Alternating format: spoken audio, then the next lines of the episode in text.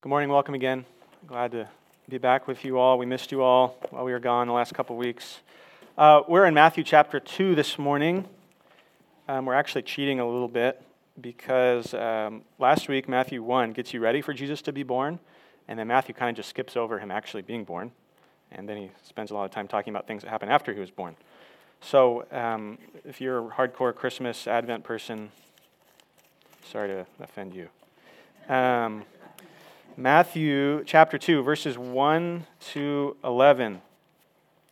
Um, there's a, we're at this scene that's really famous of the three uh, magi. Well, really, we don't even know how many there were. There's three gifts. There's just these magi, uh, these wise men who come to visit Jesus uh, right after he's been born. Uh, as I was studying for this sermon this week, I came across a, a painting by Leonardo da Vinci of this scene where um, you, he didn't actually finish the painting. Uh, he ran off to find a better job uh, towards the end of painting it. But what he did finish, you have in the foreground of the painting, you have the, the three wise men there um, bowing down, worshiping baby Jesus uh, in Mary's lap. Uh, but in the background of the painting, uh, he painted this hectic mishmash of chaos. Uh, you have soldiers killing each other, you have a building crumbling and falling apart you have a bunch of people dying. Uh, and part of the point, it seems, is that he's emphasizing that Jesus came into a world of disorder and decay and death. Uh, and yet, amazingly, there in the foreground, you have these three important wise men, all totally focused on Jesus. Uh, if you look at the painting, I spent a long time looking at it this week. Uh, a part of you almost wants to scream at these guys and say, Don't you see what's going on behind you? Don't you see what's going on in the world? Uh, why are you so fixated on a baby? Uh, isn't this wasteful to spend these costly treasures? Uh, you could be using them to solve all those problems going on right behind you. Uh, I think it's an interesting way to show us the incredible shock and contrast of the world that Jesus entered into and how focused these guys were on him. Um, just before we read the passage, um, I wonder if you were going to paint that picture, what you would have painted into the background. Um, maybe uh, you would paint uh, a married couple sleeping in separate rooms after having yet another fight. Maybe you would paint a father looking at pornography while his wife's putting the kids down to bed. Maybe you would have painted a teenager cutting her arms with a razor blade. Maybe you would have painted somebody glued to the news, totally isolated, fearful of getting sick and dying. Maybe you would have painted somebody alone in a hospital bed, eking out their last days with no family around. That's the world that Jesus came into. This is the world that Jesus has come to save. Let's read the passage, thinking about what these wise men are doing and how we might become more like them. Matthew chapter 2. Now, after Jesus was born in Bethlehem of Judea in the days of Herod the king, behold, wise men from the east came to Jerusalem, saying, Where is he who has been born king of the Jews? For we saw his star when it rose and have come to worship him. When Herod the king heard this, he was troubled, and all Jerusalem with him. And assembling all the chief priests and scribes of the people, he inquired of them where the Christ was to be born. They told him, In Bethlehem of Judea, for so it is written by the prophet. And you, O Bethlehem, in the land of Judah, are by no means least among the rulers of Judah. For from you shall come a ruler who will shepherd my people Israel. Then Herod summoned the wise men secretly and ascertained from them what time the star had appeared. And he sent them to Bethlehem, saying, Go and search diligently for the child. And when you have found him, bring me word, that I too may come and worship him. After listening to the king, they went on their way.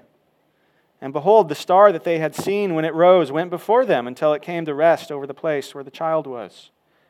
When they saw the star, they rejoiced exceedingly with great joy. And going into the house, they saw the child with Mary, his mother, and they fell down and worshipped him. Then, opening their treasures, they offered him gifts gold and frankincense and myrrh. And being warned in a dream not to return to Herod, they departed to their own country by another way. This is the word of the Lord. Let's ask God for help. Father, open your word to us, make it clear so that we can understand what it says, uh, so that we might see again uh, what a beautiful and wonderful and powerful name Jesus has. You save, Lord, and you save us in him. Help us to see that. We pray in his name. Amen. Uh, we saw last week in Matthew chapter 1, when you uh, had Joshua Coleman here with you, uh, that Jesus' name, which is actually really Joshua, that's really just his name, um, his name, Joshua or Jesus, means the Lord saves. Uh, but that Jesus was also to be given another name in a way, another name, Emmanuel. That name means God with us. God is with us.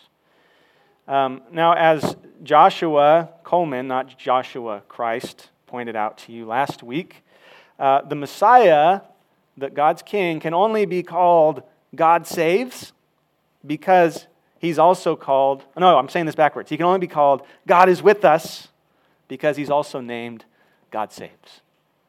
Uh, you shall call his name Jesus, for he will save his people from their sins. Our sins have separated us from God. Our greatest problem is our sins. They are upstream from all the chaos that Leonardo da Vinci or you paint in the background of this scene.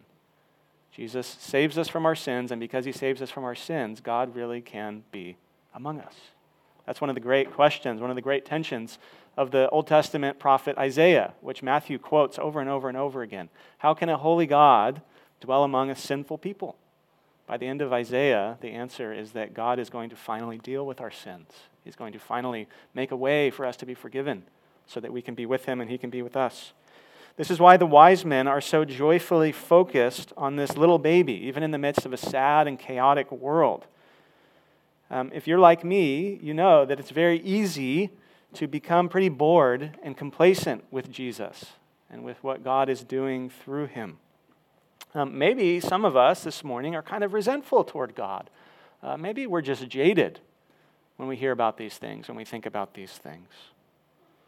And so, as we come to what for many of us is a very familiar story, the question is whether or not we're going to join the Magi in this joyful and focused worship of Jesus, in spite of all the temptations to focus on everything going on in the background, uh, in spite of the temptations to be bored or jaded about it all.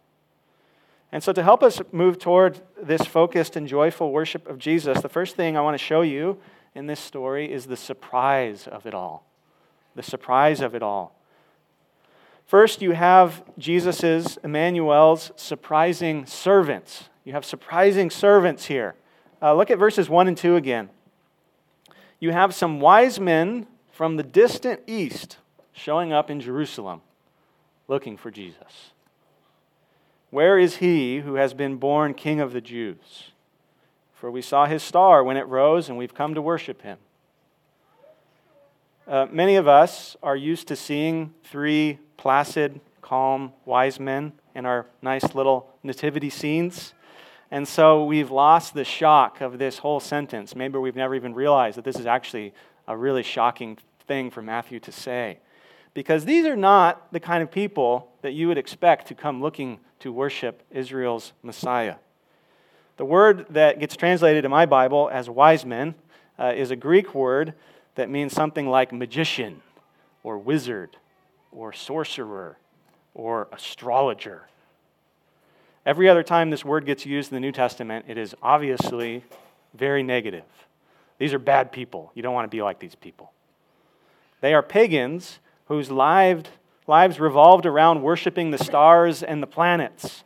Uh, their lives were all about understanding the motions of the heavenly bodies in order to explain and control life in this world. Uh, one of the great things, even in the Old Testament, that the Jewish people rejoiced in is that God had rescued them from that kind of idolatrous devotion to God's creation. Uh, these magi, these magicians, would have been something like, sort of like, the expert scientists of their own day. Uh, and you can see from the kinds of gifts they bring to Jesus that they were actually quite wealthy. And so these are elites. They are elite magicians, elite scientists, so to speak, coming from the east. Uh, probably the land of Persia, which, if we've been paying attention in the Bible, we know is the very place where Israel, Israel was exiled. This is a very bad place to go. It was a, bad, a place that they were very glad to leave. And so here we have these three, uh, not three, sorry, we all think there's three. We have these elite magicians coming there from the land of exile. And yet it's these pagan wizards who show up looking for the Messiah.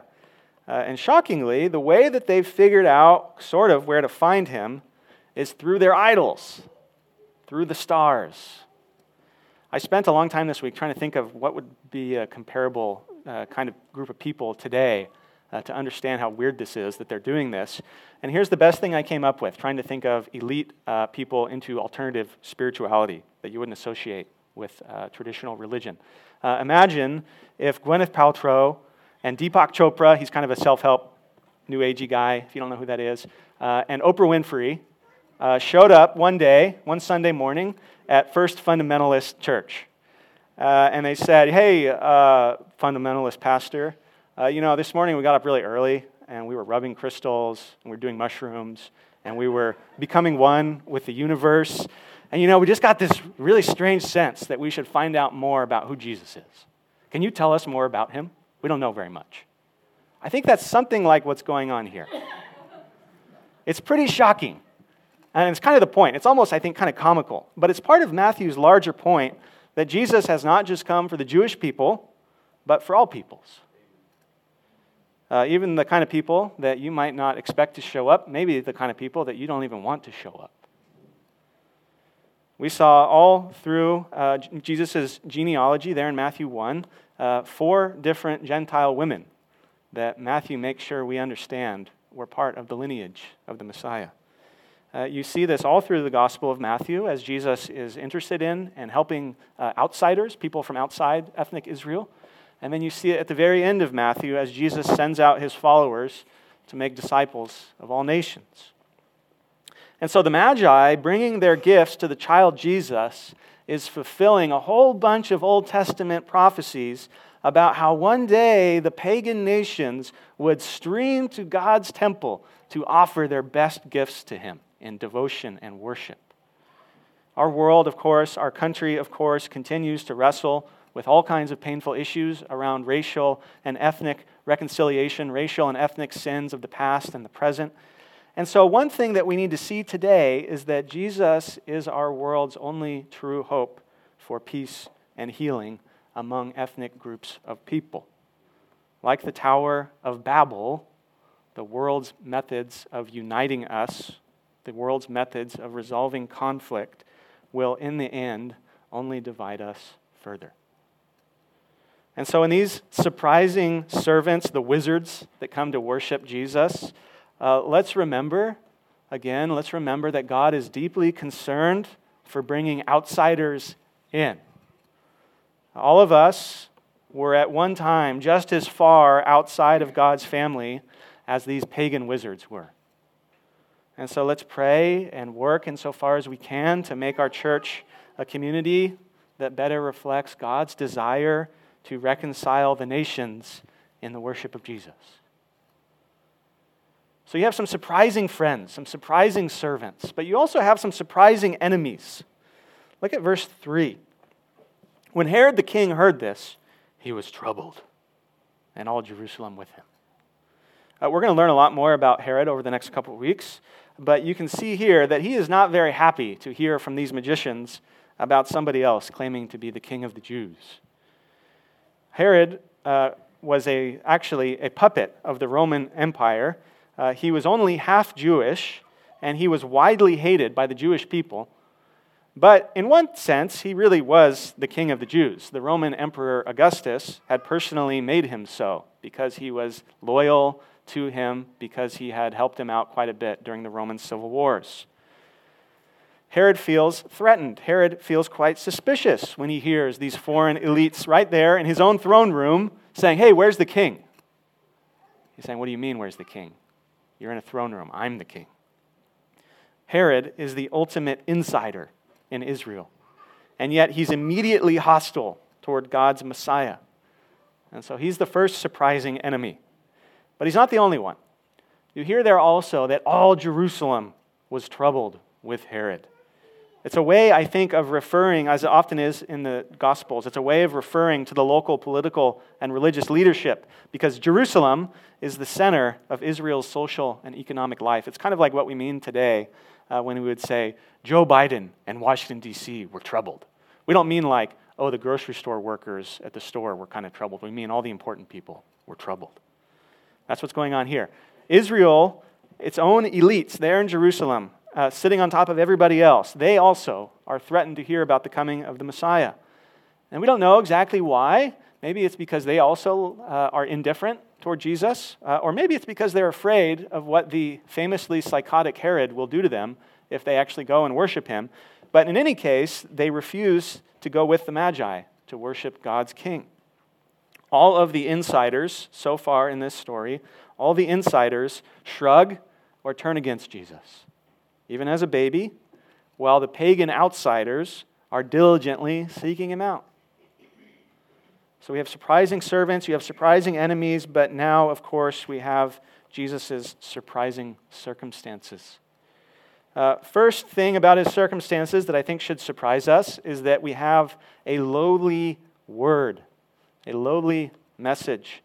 The Magi's study of the natural world, they remember they're kind of like scientists back in their day. They study the sky, they know it really well. Their study of the natural world gets them to the general vicinity of Jesus' birthplace. They're about five miles away. But finally, and ultimately, they depend on the clear word of Scripture. All their expertise cannot get them to Jesus. They and we need God's word through Israel as strange and as particular and as offensive as it was back then and as it is today. Uh, Teresa read for us from the prophet Micah, which Herod's going to get a little quote from Micah about where Jesus was going to be born. And you've heard all those strange images. What does it mean about having an iron horn and threshing and all these things? Um, I mean, this is, this is how the Magi find out where to find God's king. Listen to the very first verse of the prophet Micah. This is one of these little tiny books in the Old Testament. Uh, here's the first verse of that book. The word of the Lord that came to Micah of Moresheth in the days of Jotham, Ahaz, and Hezekiah, kings of Judah, which he saw concerning Samaria and Jerusalem. Uh, probably a good amount of us know sort of where Jerusalem is. Um, maybe some of us know where Samaria is. Where's Moresheth? I don't know. You know, no one's going to Moresheth for vacation this Christmas. Who's Jotham? Who's Ahaz? Who's Hezekiah? I don't know. The Bible says a little bit about them, not very much. It's all very strange, isn't it? If you want to find God's king, you want to find the way that God is going to transform the whole entire universe, you want to be on the right side of that, what do you have to do? You have to listen to these old, dusty, strange books from this little, tiny, insignificant group of people. God revealing himself to them through these weird prophets who say lots of strange things and do lots of strange things. Those magi depended on it. We depend on it too. It's a strange, lowly word. You hear in verse 4 that Herod gets all the leaders together to ask where the Messiah was going to be born, and they quote for him from Micah.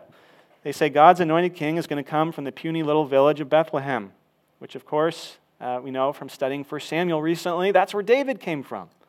Uh, we hear, From you, Bethlehem, shall come a ruler who will shepherd my people Israel. Like David, God's final king will be a shepherd.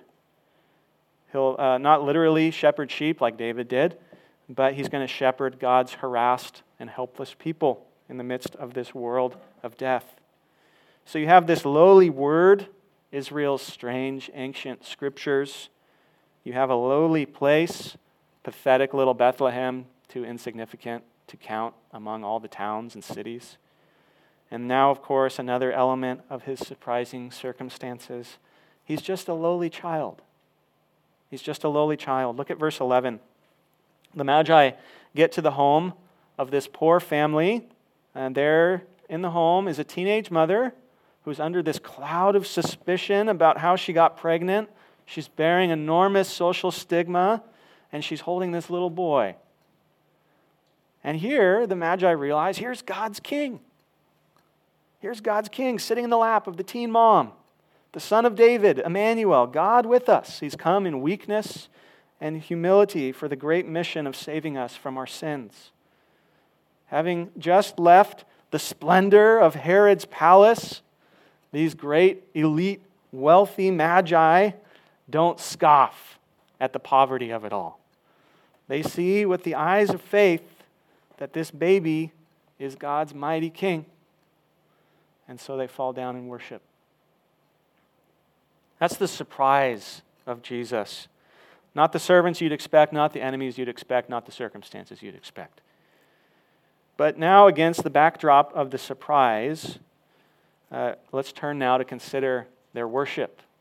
Uh, I think the key to really worshiping Jesus, like the way they do here, is in large part understanding the surprise of it all, embracing uh, that it is what you wouldn't expect. That's why it's such a joyful thing, so a thing that you're willing to give to. First, you can see in Herod that this worship can be fake. The worship can be fake. Herod, uh, we'll learn a little more next week and the week after. Herod was quite infamous for his paranoia. And you can see that here. After learning that the Messiah was to be born in Bethlehem, in verse 7, he secretly calls back in these magicians and he says, Hey, uh, when did you first notice this thing happening in the sky that told you this was going on? And, oh, oh, really? Okay, hmm. And he says, Okay, now I want you to go to Bethlehem and uh, I want you to find out exactly where he is. And then tell me, come back, make sure you come back and tell me where he is so that I can come worship him too. And so you see, he's saying it's all about worship. And next week, we don't know exactly yet what's going on, but next week we'll see that he has a very twisted plot in mind. But here, he's pretending it's about worship. He says, Oh, I can't come now. I've got a lot of things to do, but I'll come later. Just come back and tell me where he is. I want to worship him too. Uh, he's troubled by this news of a new king coming into Israel and yet he's faking this admiration for Jesus. All through the gospel stories, you see people who really do, unlike Herod, they really do admire Jesus at some level, but when he really lays out what it's going to cost them to follow him, they say, Never mind. I'm not willing to give that up to follow you. But you also see people like Herod who are cynically faking it, uh, who are pretending to admire him, pretending to worship him, trying to trap him somehow. But in both cases, whether um, they sort of admire him, but at the end of the day, they're like, ah, never mind, it's too much. Or they're just, you know, actually malicious against him. In both cases, Jesus is just too much of a threat to them. Jesus is too much of a threat to their own, to our own fantasy of being in control of our own lives, being in control of our own little kingdoms. And so, one of the questions for us this morning to ask yourself is this Is there any corner in my heart? Is there any place in my life where I'm kind of playing Herod, where maybe I pretend like Jesus is in control. Maybe I profess some kind of admiration. I say, oh, yes, of course, I'll do whatever Jesus wants in this area. But actually, uh, maybe a part of our lives where we're refusing to bow down to Jesus, where we're saying, no, I'm still the king, I'm still the queen. Worshipping Jesus can be fake, but you see there in the Magi that real worship should be joyful. Uh, Presbyterians aren't exactly known for their joy. Uh, some of that is just, you know, cultural and traditional, and that's okay. I lived in Scotland.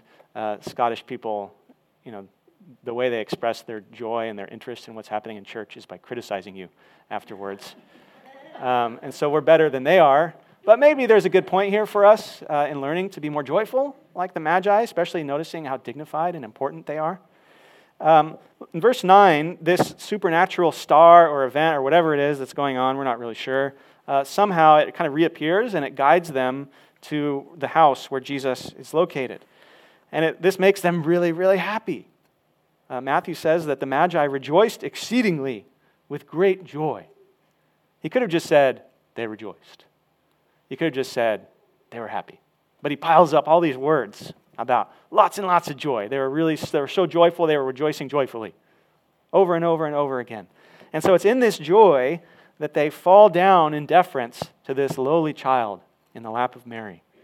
Uh, these are very important guys. They're very rich, they're very knowledgeable, they were highly respected in their own societies. But here, it's almost funny. They're giddily laying down on the floor, worshiping a poor little baby. They must look pretty ridiculous. If their friends from Persia were there, they probably would have said, What are you doing? What's wrong with you? But they don't care. God does not want us to worship his son Jesus because we have to, uh, because we're used to it, because we want to make our parents happy, because we're just going through the motions. God wants our hearts, He wants our very selves. And it's in knowing that God's King has come for outsiders like the Magi, outsiders like us.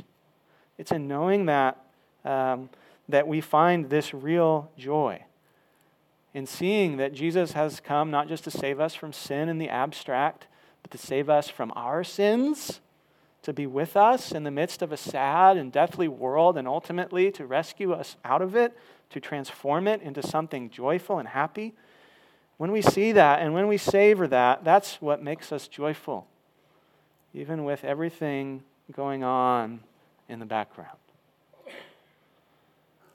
Uh, part of the question for us is this Do we really believe that we need to be saved? Do we really believe that we need to be radically rescued? Or do we believe that we're basically fine? That we and our wealth and our relationships can more or less get us through the troubles of life? If that's the case, then Jesus is going to be pretty boring to you. Jesus is going to be rather uninteresting to you. But if you do accept this humbling word that you do need to be radically saved, that you cannot do it on your own, that you are totally helpless, that God is not interested merely in good intentions, then with the Magi, you will worship and you'll do it joyfully. And of course, here you not only see their worship is joyful, you also see that their worship is costly. It's costly. The Magi give him gifts worthy not only of a king, but also of a god gold and frankincense and myrrh. We know what gold is. Both frankincense and myrrh were these valuable resins that they used for medicine, for cosmetics, for burning incense. They also used it in religious worship. Um, you offered these things commonly in the ancient world to pagan gods. And so this is an enormous statement that these pagans are making by offering these things to Jesus. But the point overall, regardless of what exactly these different gifts are, the point is that they're costly. They're valuable. It's the best they have to offer. They do not think, well, Jesus is pretty important, uh, so let me dig around in my pockets. Let me lift up my couch cushions. Uh, let me see if I have anything left over after I've made sure that I'm taking care of myself and my family and all the things I like to do. Uh, let me make sure that my life and my future are definitely secure, and then I'll see what's left over, and I'll give that to Jesus. They did not think, well, we're pretty joyful. And you know, we really did come a really long way to see him, and our intentions are really good. So, certainly, he will understand if I hang on to my money. Certainly, he will understand if I hang on to my possessions. He doesn't really need them, he is God after all. But that's not what they do. Uh, in the Bible, the Bible talks about worship in all kinds of ways, it talks about sacrifice in all kinds of ways. Um, part of that is always about giving up whatever wealth or possessions that God's given you. Part of that uh, is about um, not only giving your time, not only giving your talents, although it is that, uh, it's also, and sometimes for some of us, this is the hardest thing to give up, it's giving up your money. Giving your money to what God is doing in the world, giving your money towards what He's doing in a way that's not only kind of an afterthought, like, well, I don't really need it anyways, but in a way that's actually costly. And for some of us, that will mean giving a lot, and for some of us, that will mean giving not a lot. These are precious items they are joyfully brought to Jesus at great expense, at great risk to themselves. But really, as we think about worship, the real question is not whether you're going to worship, the question is what you worship. All of us worship all the time. Uh, all of us are sacrificing our time and our money and our talents and our possessions for the things that we believe are most valuable, the things that we believe will give us the greatest security. Uh, we sacrifice all kinds of things for our comfort, for our future, for our family, and so on. Uh, the Magi saw how valuable and how worthy Jesus was, as ridiculous and as wasteful as it might have seemed. We know that they really understood who he was and how important he was and how important what his work was going to be was because of how joyful they were. And so, again, another question to ask ourselves how joyful is my worship? How costly is my worship? But the most important of those two questions is the joy one. The joy is what drives the sacrifice. Uh, Paul says in 2 Corinthians that God loves a cheerful giver. And so the real deep question is how do you become more cheerful about who God is and what he's done? How do you become more joyful? Has Jesus become cold and boring to you? Uh, or maybe like Herod, is Jesus a threat to you? Is Jesus a threat to your own control over the things in your life? Or instead, do you see with the Magi the incredible, even the shocking value of Jesus as God's King? The incredible work of what he's doing as Emmanuel. God come to save us, God come to be uh, with us, God come to radically rescue us from our sins. Let's pray. Father, thank you for giving up your Son. Thank you that uh, we sacrifice only in response to your sacrifice. Uh, what a generous gift you've given us in Him.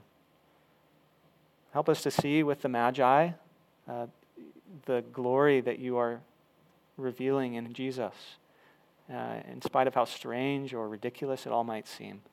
Help us to truly see who He is. And as we see Him, help us to be joyful and help us to worship you uh, with earnest happy, sacrificing hearts. We pray in his name. Amen.